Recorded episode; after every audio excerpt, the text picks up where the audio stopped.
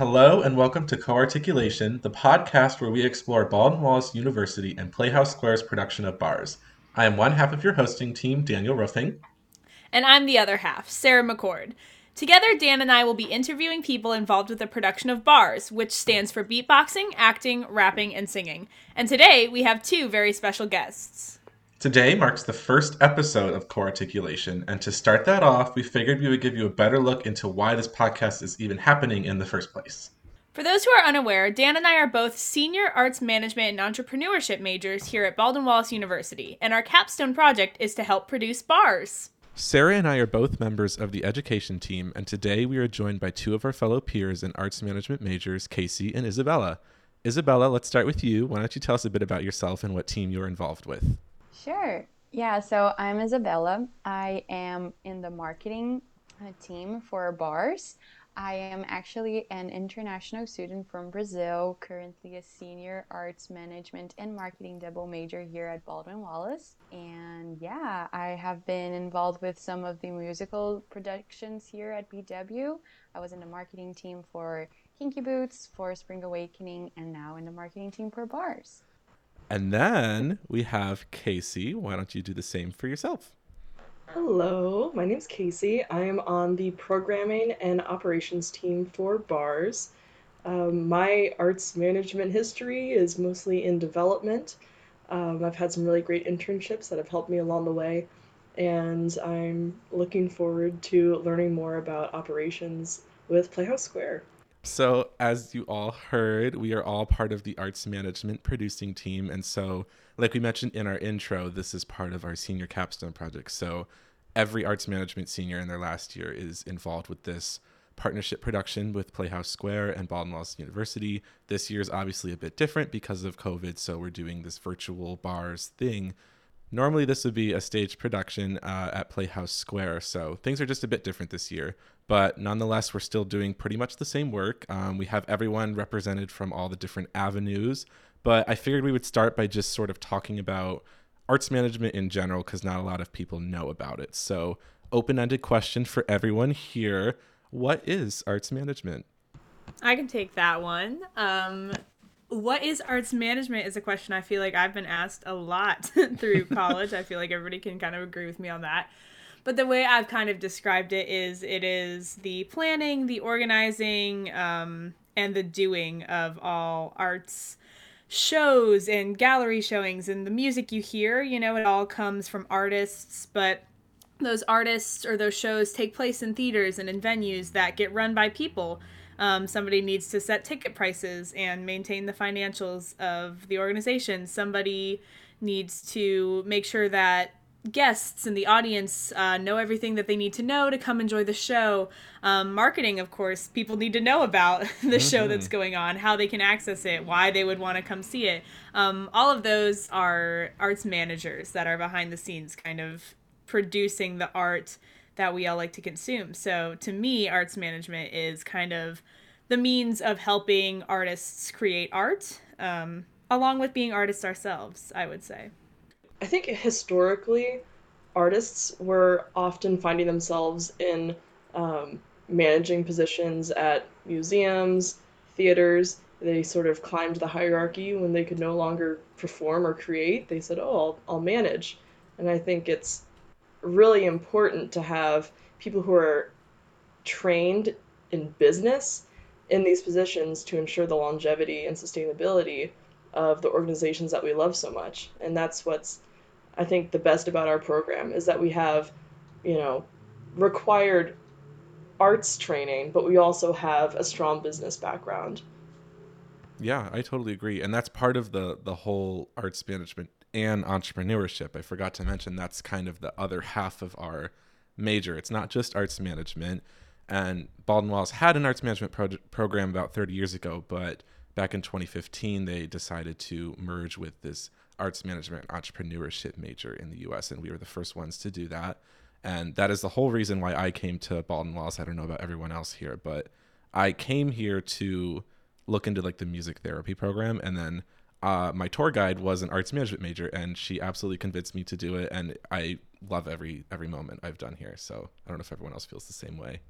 Yeah, I think I can kind of speak to that a little bit as an international student. So, back in my home university, I start, uh, studied business administration for three years before coming here. Um, and I think that what is so special to me about arts management is that I get the chance to meet like my passion for art with my education and my background in business, and most most specifically with um, marketing. So that is super um, interesting because, as you guys already mentioned, like we are artists ourselves, but not necessarily want to have an artistic career, but we still want to be involved with the arts. Uh, so I think that the arts management program and what we learn here is um, it's great for our future careers. Yeah, and I really like how this whole like final project that we're doing, this bars production, is this sort of summation of everything that we've learned in our arts management career. Obviously, every semester we test our skills and we gain new skills, but we don't really get to fully utilize our whole arts management tool belt, so to speak, until we do this capstone project. And for those who are unfamiliar, you get to kind of choose um, which capstone you can do. There's this um, theater producing one, and now there's this music industry side.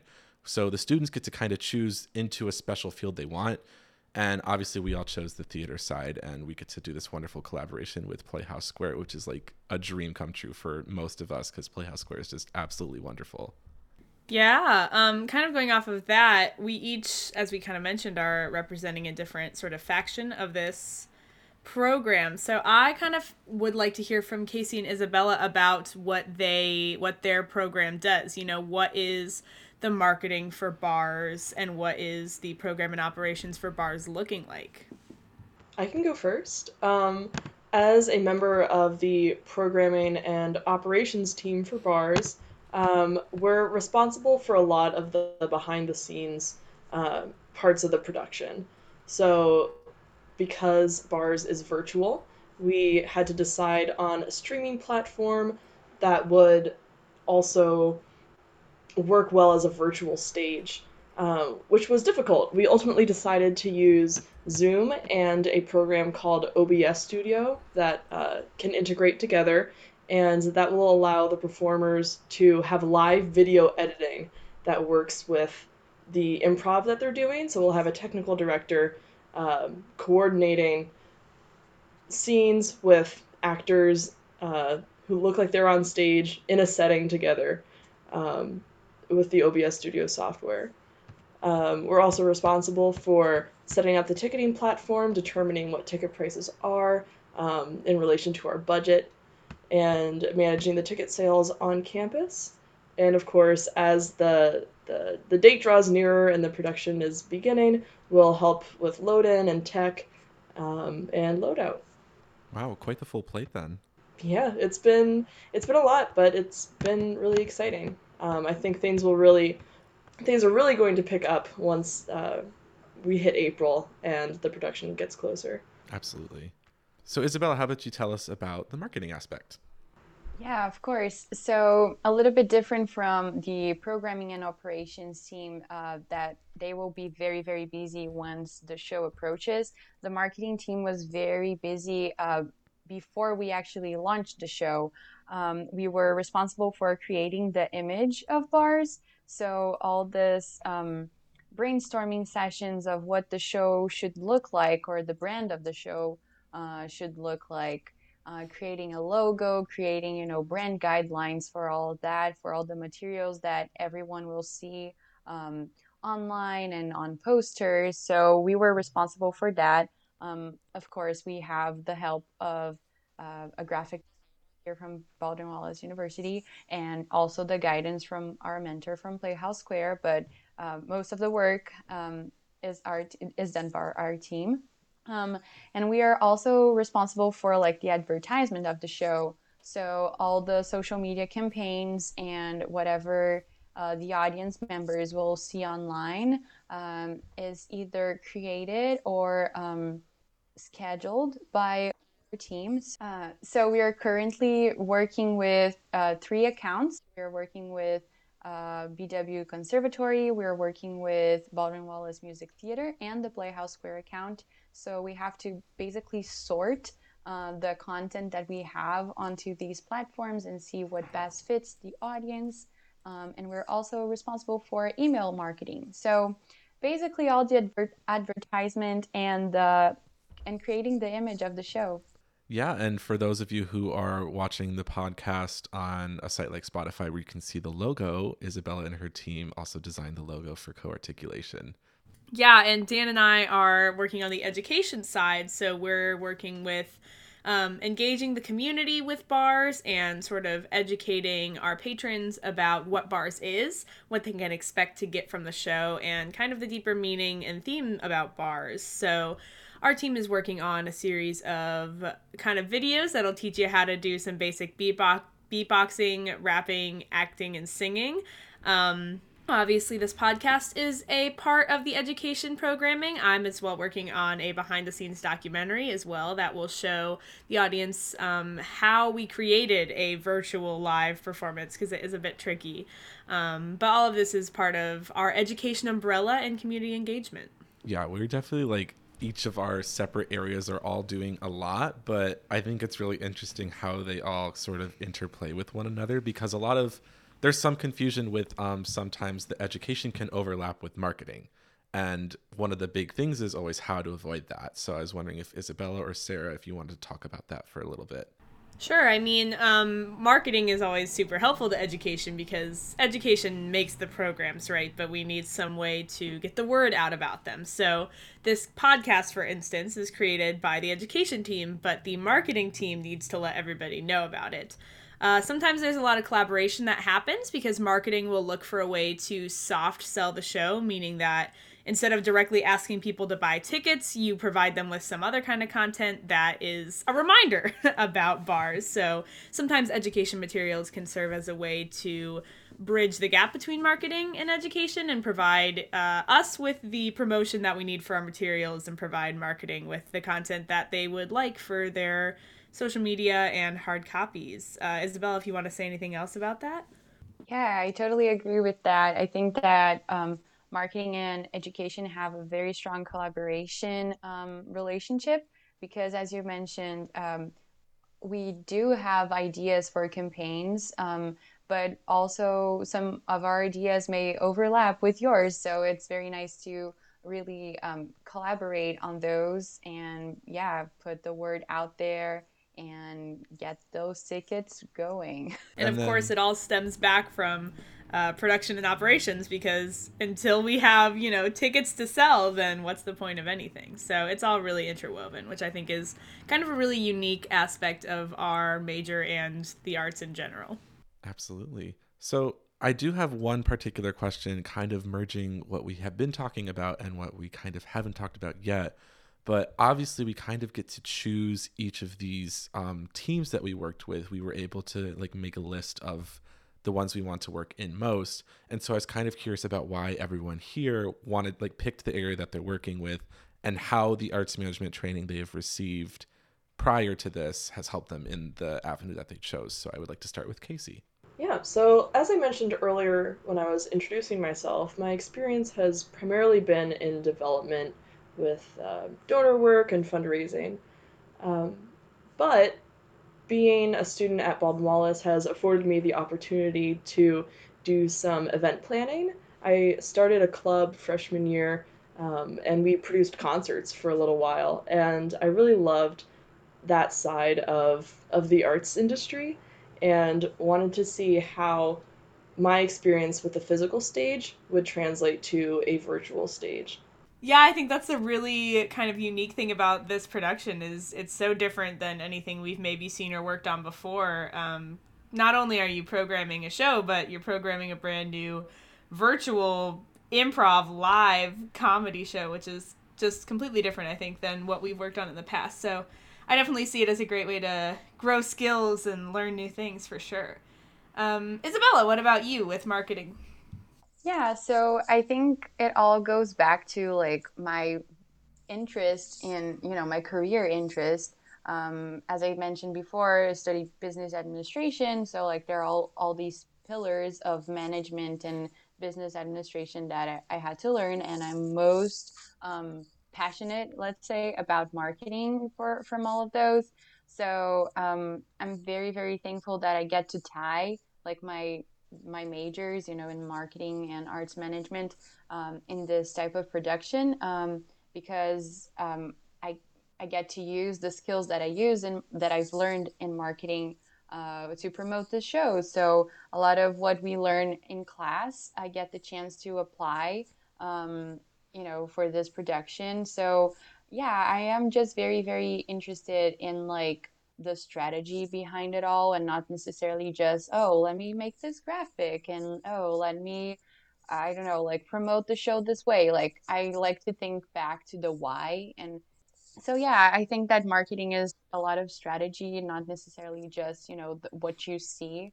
Um, there is a lot of thinking and strategy behind it all. So yeah that's what i love it nice. And i, I worked with isabella um, on the two previous productions that we have done. So starting with kinky boots which was um, the academic premiere of that show. And then just this last year we worked on a virtual production of Spring Awakening, and Isabella and I worked on the marketing team, and it's really just interesting to see how how driven you are in your marketing endeavors, and you're very analytical and very um, calculated in everything you do, and it always pays off like wonderfully. So you do a really good job at marketing. Um, so Sarah and I both are obviously education. So Sarah, was hoping you could go first and talk about why you picked education team. Yeah, so education is something I kind of stumbled into in my junior year of college working on Kinky Boots. Uh, I joined the education team for that, and I worked on putting together some post show talkbacks as well as kind of creating a community engagement um, lobby experience. And I really enjoyed that getting to kind of connect with people and bring the themes of the show really out of the show and put them kind of in full focus almost. Um, the kind of point of our campaign around Kinky Boots was diversity and inclusion, and we worked to kind of make people think and have conversations regarding diversity and inclusion beyond the show, um, which I really enjoyed a lot. Um, moving on from there, I kind of fell in love with community building and just kind of creating a place where people could share their art and could connect with each other, um, which led me right back to education, really, uh, for Spring Awakening, which I worked on in the fall of 2020, creating a podcast where I interviewed all the people that worked kind of behind the scenes for creating that production. That one was a filmed virtual production. So I spoke with the costume designer and the director and the video editor and the choreographer and a handful of other people to learn uh, how the show was made. Um, coming from a tech theater background myself, I always think that's very interesting and something that a lot of people don't know about. You know, a lot of people will sit in the chair and watch the play, and you see there are so many moving parts in theater um, that don't always get recognized, and it's necessarily that people don't care or don't want to know that those things because I've always found that when I do tell the behind the scenes stories, people are really interested. Um, so it's more about just finding a vessel to tell those stories about how the props get chosen and made and you know why the choreography was designed this way i think is very interesting. Um, so i knew i wanted to jump back onto education um, to create similar content for this uh, really unique production. And i'm super excited to be doing this podcast and to be doing the documentary where i'll dig a little deeper into the making of bars yeah, nice. And going off of what you had said about how, you know, everyone gets to see kind of the behind the scenes sort of look at everything, um, that's kind of like everything that we do. So all the the these different aspects of marketing, programming, education, um, it's all these moving pieces that not a lot of people really see unless you know you're actively searching for them or you come across them like while you're looking through the program or something like that. So it's just really cool to see how all of these like seemingly unimportant things all all contribute to the production as a whole and make it what it is and make it special. And I think that's why I chose the education team. I had worked in marketing for obviously like I said Kinky Boots and Spring Awakening and I've had experience in programming and operations like just with some of the own musical stuff that I do. So education was something that I didn't really get, you know, a lot of experience in. So most most of the reason I chose it was just to sort of round out everything and get some experience in education before we go out into the real world. But I really do love the community aspect of it, and I love being able to educate people on something.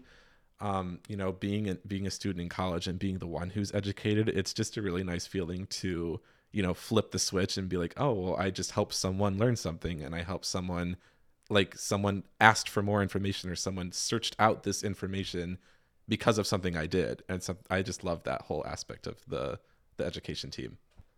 So, as we're nearing the end of this episode, I just kind of wanted to ask everybody what their interpretation of bars is and if they could explain that for the audience who doesn't know, since this is the first episode of this podcast. Yeah, I can go first.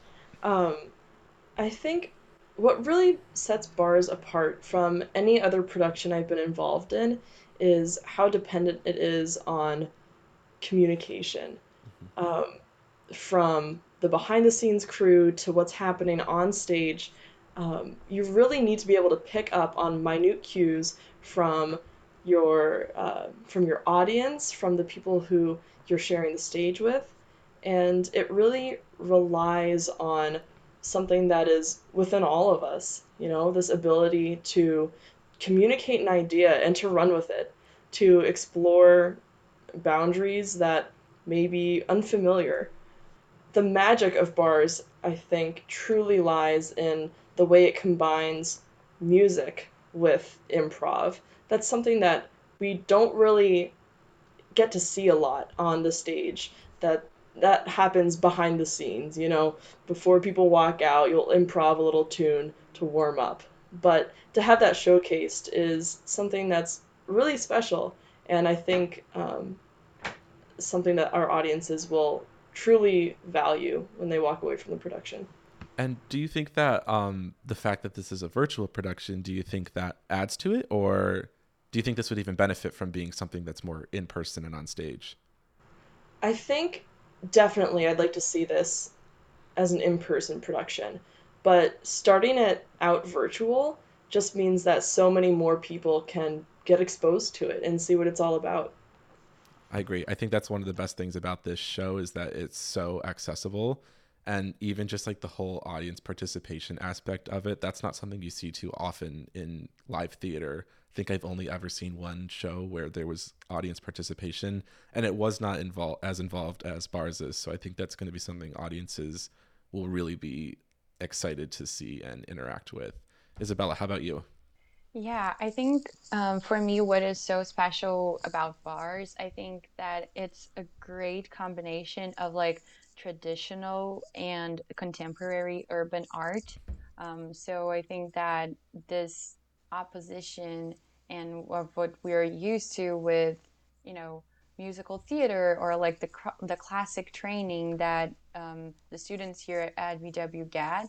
Um, with like the contemporary urban art uh, represented by you know beatboxing and rapping in the show is so great. And i think that audiences will be very impressed of how that will turn out um, including you know the music and then the acting. I think that is going to be very very exciting. And yeah i do agree. Um, i think it's um it's a new idea and it's live and it is interactive um, I think that people are a little bit tired of the virtual productions that are pre recorded and they will just watch it um, online. This is literally interactive. The audiences will be as much part of the production uh, as the the cast themselves. So I think that yeah, it's just interactive. It's new. It's live, and it's exciting. I totally agree with that, and I I just think it's really refreshing, especially because like you know the negative the negatives of the pandemic definitely outweigh the positives, but I do think that it has presented some great opportunities for theater to sort of evolve and try out new things and take risks and I think bars is definitely a huge risk. There's no denying that, but I think it's going to pay off, especially in this virtual format. So I totally agree with you. Sarah, how about you?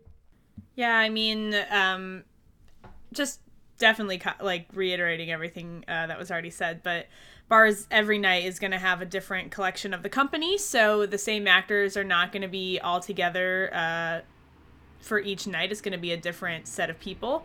Um, the show is going to go play on the audience a little bit. So the audience members are going to get to tell the company a little bit about themselves, and then the company is going to create their uh, beatboxing, acting, rapping, singing, their bits around the audience. So the audience is going to feel very in the show, um, very involved.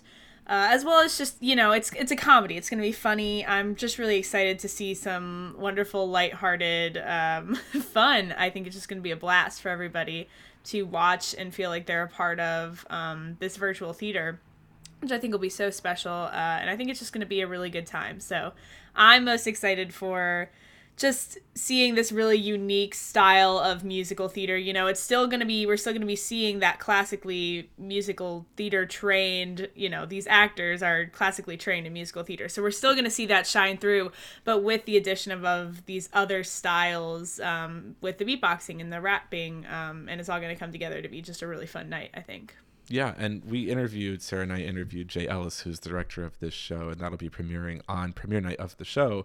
But one thing that we did talk about is the fact that, you know, some of this could be considered like hybrid forms and um, something that we call genre queer, which is just like a mixing of all these different um, genres and styles and ways of doing things. And I think that's just like the perfect way to describe this show. Um, so, any audience member who might be a little bit skeptical or nervous about this, I say just go into this show with a completely open mind and just ready for anything and you'll come you'll come away with something really special from this. So we really hope you all enjoy bars. Um, isabella and casey we have four questions that we ask everybody before we go. So we're going to ask you these before we wrap up. Um, we will start with casey. Um, we're just going to ask you these. Just give your answer right away. Don't think about it. Whatever comes to your mind first. Are you ready?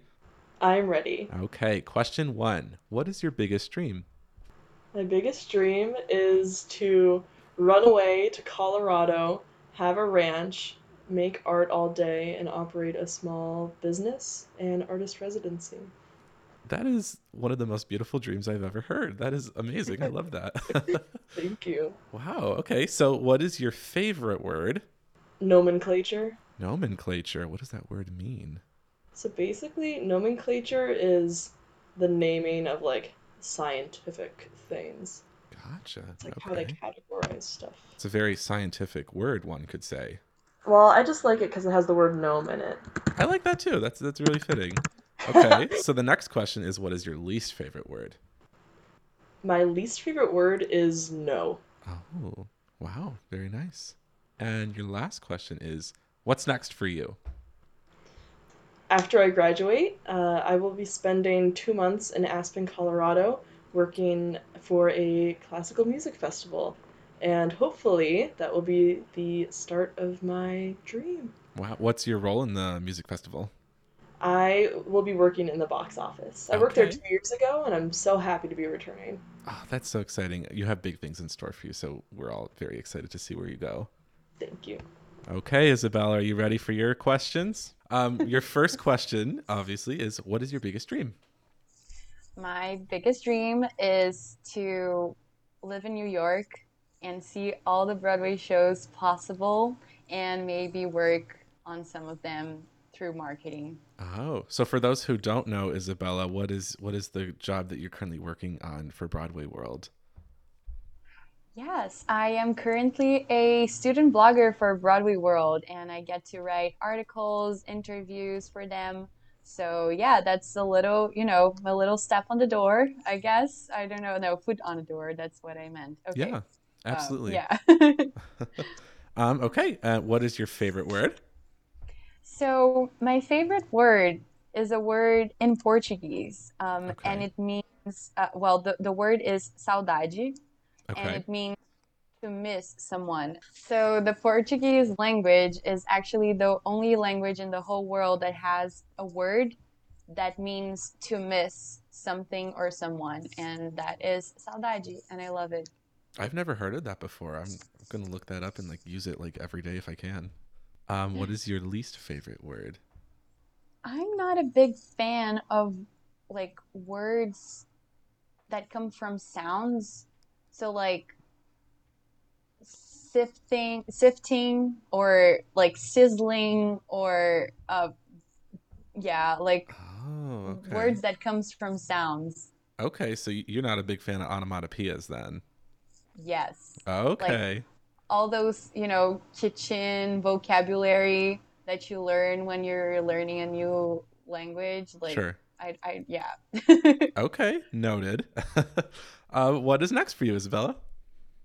Um, my future is uncertain. Um, I am currently in the process of getting approved to work in the US after I graduate. Um, so, I mean, the dream would be to go to New York and start, you know, my life and my career there. But I know that with like the pandemic, things are a little bit shaky still. So, like, there's a lot of uncertainty. Um, but yeah, I'm just, you know, go going through all these challenges and hopefully getting there sometime soon. Awesome. Well, we very much appreciate you and Casey both for joining us on this podcast. Um, Sarah, where can people who are interested in bars find tickets? So you can get tickets on the Playhouse Square website, playhousesquare.org forward slash events forward slash detail forward slash bars, or you can just head over to their website um, and click through the events until you find bars, and there you can buy your tickets. They're available now. Uh, be sure to get one. Thank you so much for listening to Co-Articulation and look forward to new episodes every Friday. Thank you.